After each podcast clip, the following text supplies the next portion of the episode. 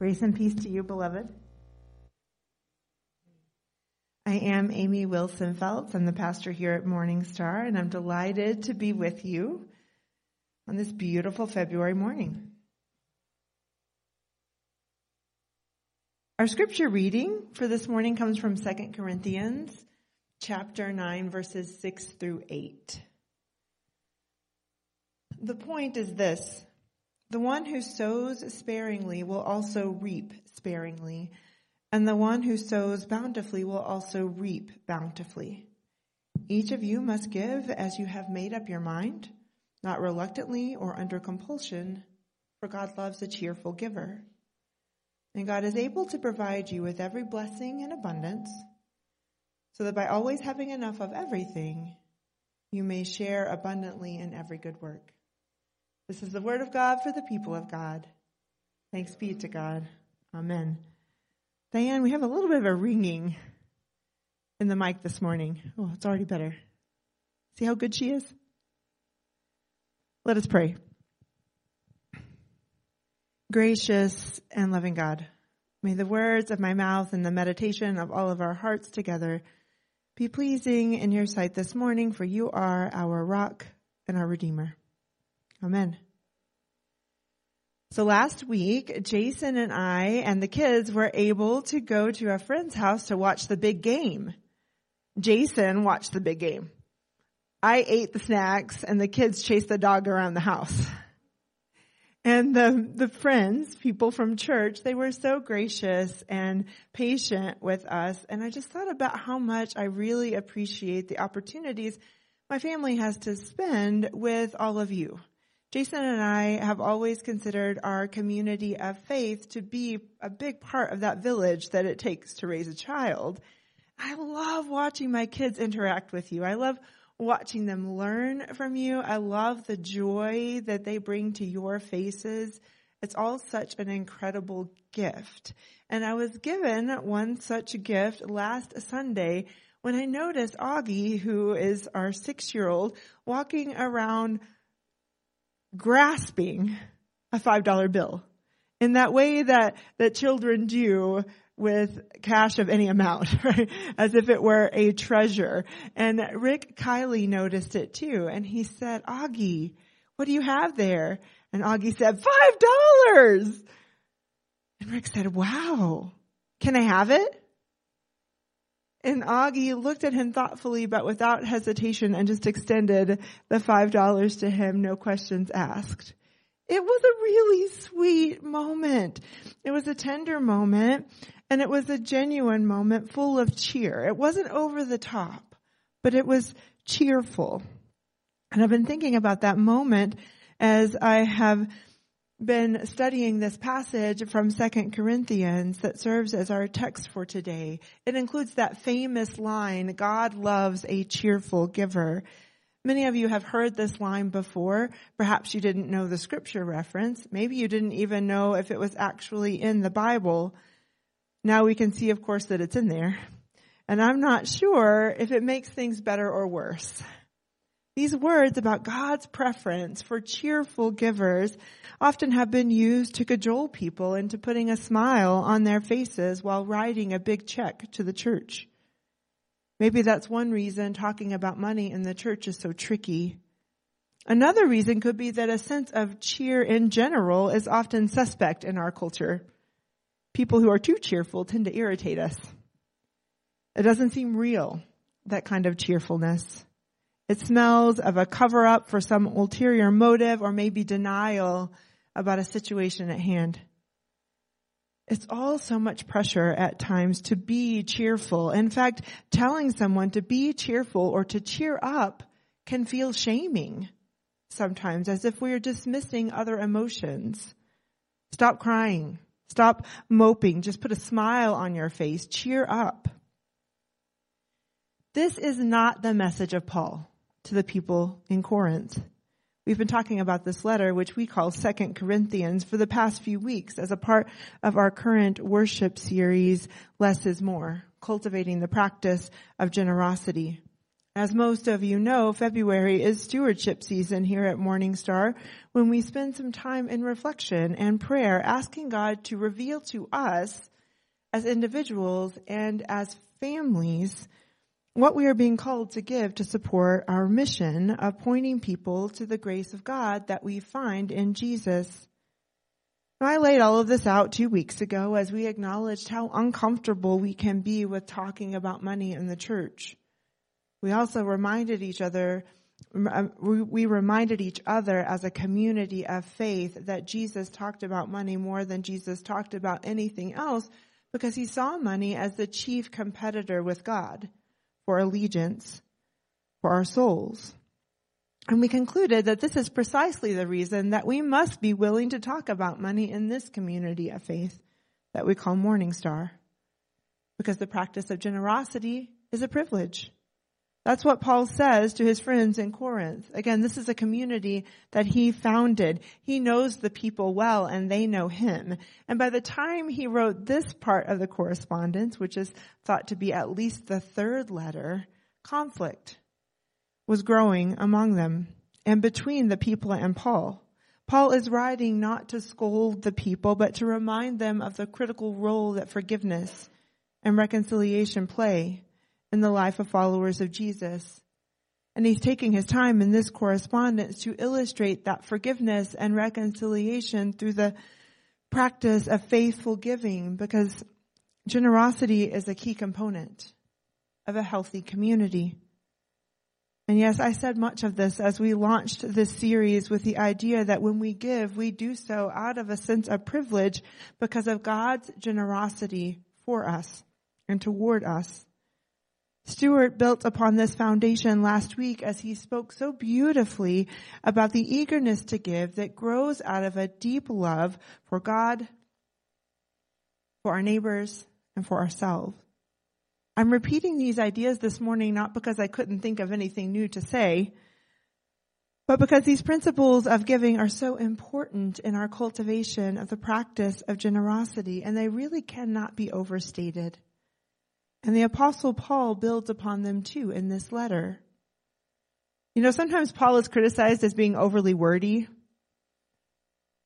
Y'all are so tense right now. Everybody take a deep breath. It's okay. Everything is okay. Paul is known for being wordy, yes? Yes. But he also is pretty good at highlighting the bottom line. And this is exactly what we find in verse 6 of our passage today. The point is this. The point is this, he says, the one who sows sparingly will also reap sparingly, and the one who sows bountifully will also reap bountifully.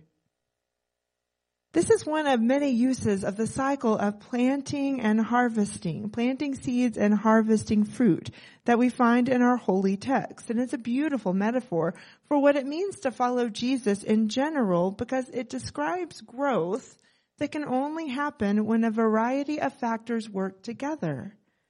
Someone plants a seed, but that seed only grows under the necessary conditions good, nutrient rich soil, the appropriate amount of water, just the right degree of sunlight, protection from the birds. The people of Corinth would have been familiar with this metaphor, this language coming from Paul, because he had used it to describe the very nature of their faith community in a previous letter. I planted the seed in your hearts, he said. Apollos watered them, but God made them grow. In this follow-up letter, Paul takes this description and applies it specifically to the practice of generosity, saying the more that we give, the more results we see from that giving. More, M-O-R-E, is something that we have been talking about for three weeks now. We started with this idea that a regular practice of generosity invites us to view giving as more of a privilege than an obligation. Then we talked about how we can give with more eagerness when our gifts come from the love that God has given us and called us to share with each other. And that brings us to today's theme, which is more cheerfulness. Again, here in this section of the letter, Paul takes this idea of more and applies it to the practice of giving. describing generosity in terms of what we sow and what we reap. Put simply, the more we give, the more growth we see, not just in ourselves, but in the kingdom of God and in the beautiful world that God has created. The way I have come to describe this process over the years is when we are content with less, we have more to give. When we are content with less, we have more to give. You'll hear more about this next week, but I'll tell you now that this understanding of generosity has guided Jason and me in our practice of giving throughout our 10 years of marriage. For us, giving to the churches that we serve as well as supporting other organizations has been a practice not merely in earning more money so that we have more to give, but in spending less so that we have more to give, regardless of whether our income had increased. Now I'm telling you this not to brag, but to share with you an unexpected result in this way of living and giving. We've come to enjoy it. We actually literally derive joy from giving intentionally and generously to support the mission of this community of faith. You could even say we've become cheerful givers. And again, I'm saying this not to boast. This is not our doing. It is the work of God in our lives and in our marriage. Any other interpretation is a misunderstanding of the word. To be cheerful is to be happy or optimistic. Even better for our purposes this morning, cheerful can be defined as causing happiness by nature. To be cheerful is to cause happiness. We can see this concept working in two ways in this passage. We know that Paul was taking up a collection for those living in poverty in Jerusalem. This effort is well documented in our holy text. Certainly the gifts offered by the faithful in Corinth toward this effort to alleviate suffering of their neighbors would cause happiness on the part of those who received the gift and put it to good use. That could go without saying. I think that's why Paul applies this word cheerful not to the receiving of the gift, but to the act of giving, or more accurately, to the giver. God loves a cheerful giver, he says in verse 7. I'll be honest with you and say that I've never really loved this verse for all of the reasons that I've already shared. I think that word cheerful can be misunderstood so easily, and this verse can be twisted to manipulate people into giving more than they can afford. Or what's worse, giving more than they want to give so that the gift is no longer genuine. That's not what Paul is doing here, and it's certainly not what I'm doing this morning. What we're both trying to do, I believe, is to emphasize not the gift or the giver, but the source of the gift, the one who makes the giving possible. It's true that no one, it's true that the one who sows bountifully reaps bountifully. But we must not forget who it is that created the seeds in the first place. Who puts the seeds in our hand, who whispers to our souls, if you let this go now, it'll grow in front of your eyes. Beloved, the happiness that grows from a practice of generosity originates in the heart of God, in the vision that God has for the world, and in the vision that has been entrusted to us to offer inspirational worship, radical inclusion, and the alleviation of suffering, to spread cheer, in other words, in everything that we do. Truly, the cheerfulness of followers of Jesus comes not from how much we can give, but from the source of what we give. And our cheer comes from being created and loved by God to care for others. Giving is one method of exercising cheerfulness out of gratitude. And that's why we're spending time talking about giving this month during our stewardship season. This is the time in our life together when we think about how God is calling us to be good stewards, to take good care of what we have been giving, especially in terms of what we give. It's no one's favorite time of year because this topic can make us so uncomfortable, but we are a healthy community of brave followers of Jesus and we are up to the challenge of having difficult conversations. We're having this conversation together as a community of faith on Sunday mornings, but I'm also having this conversation with each of you through a letter that was sent through email more than a week ago now, and again through the mail just a few days ago. So if you're on our mailing list and you haven't received that letter yet, it's coming. And I encourage you to read the letter if you have not. Now, if you are new to the community of faith, especially if you are a guest, don't worry about this part. Just think about generosity in terms of your own life. But if you are a part of this community of faith and you are making a commitment to, to be a part of our mission and our vision, I invite you to read that letter and consider how God is calling you to participate. And please know that I did not write you to tell you what to give. The purpose of my conversation with you about this practice of generosity is so that you can talk to God about this. And you can include your partner and your family if applicable. Remember, Paul said, each of you must give as you have made up your mind, not reluctantly or under compulsion, for God loves a cheerful giver. And as your pastor, it's my responsibility to offer you a perspective on giving that comes from our holy text and from our experience of God in real time. And I'm attempting to do that by preaching through passages that talk specifically about generosity. But I'm also seeking to offer you some tools to aid you in the process. And I promise Augie had no idea I was going to say that when he brought a tool to the children's ministry this morning. This year, these tools look like this. So first we're going to take a look at the snapshot. And again, this was shared with you in the email and also it has been mailed to you as well if you are on our mailing list. We're calling it the fruit of generosity and it's a snapshot, but it speaks a little bit about what we do with the money that's given. The way that we pursue our mission and our vision. Now it's not comprehensive. It doesn't it doesn't include everything that we do here, but it does help you make some connections between some of our efforts to pursue our mission and our vision to the dollars that are given to make those efforts possible. And on the back of the card, you will find seven practices of generosity of our community of faith.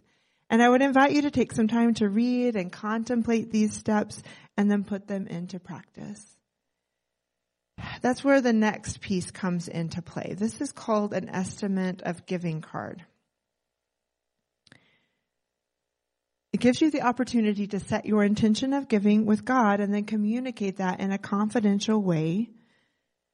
And having these figures will allow your church leaders to set a realistic budget, but that is the secondary purpose of the card. The primary purpose of the card is to give us something tangible to present to God as we thank God for the opportunity to give. As we present our intention to God as an act of trust. We will take some time to do that next week on what we call Dedication Sunday. It's perfectly okay for you to submit your card electronically or in person before or even after next Sunday. The point is that we're going to take some time together next week at the end of our stewardship season to offer our gratitude and thanksgiving to God for the opportunity to grow in generosity for the sake of something beyond ourselves and beyond our own basic needs. That's number seven on our practice list, by the way. To give God thanks for the opportunity to be generous. To be people who give as cheerfully and as freely as a six-year-old boy with a crumpled $5 bill in his hand. It's going through this process that we each have the chance to be honest with ourselves about our attitudes toward giving. This is perhaps the most critical part. If we are uncomfortable with this conversation, we must ask ourselves why. If we are resistant to give, we must ask ourselves why. If we are resistant to communicating our giving, we must ask ourselves why. These are not questions that we can answer for each other, but it is essential that we ask these questions of God and ask God to reveal to us through the Holy Spirit the answers to these questions as we earnestly seek to grow in the practice of generosity as Jesus described it.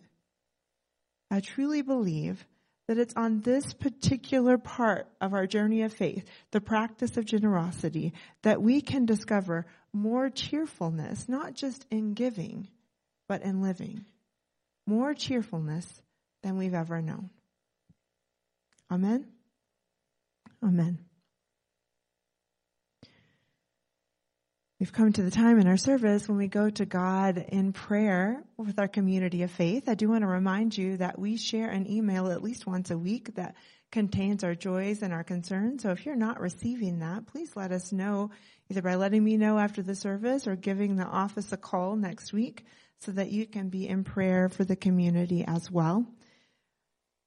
Here, I want to offer a couple of items of praise and thanksgiving for the way that we are, we are supporting our mission and pursuing our mission.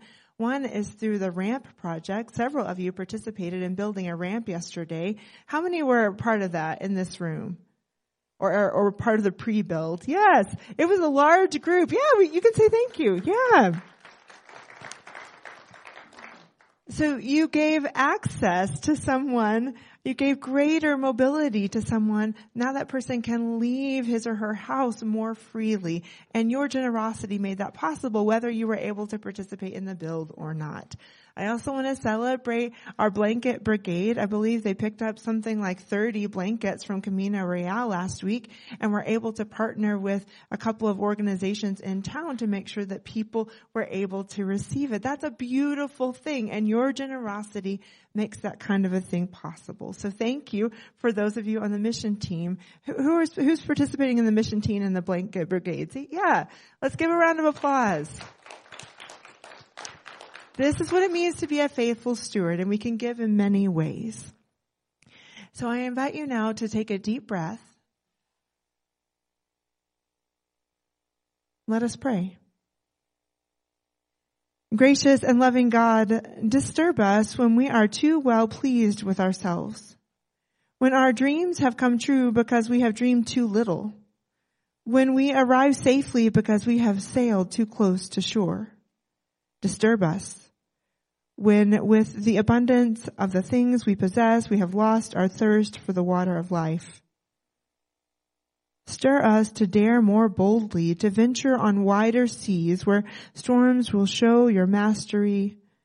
losing sight of land, we shall find the stars. We ask you to push back the horizons of our hopes and to push us into the future in strength, courage, hope, and love. Teach us to be generous in all good things. In the name of Jesus we pray. Amen. Amen.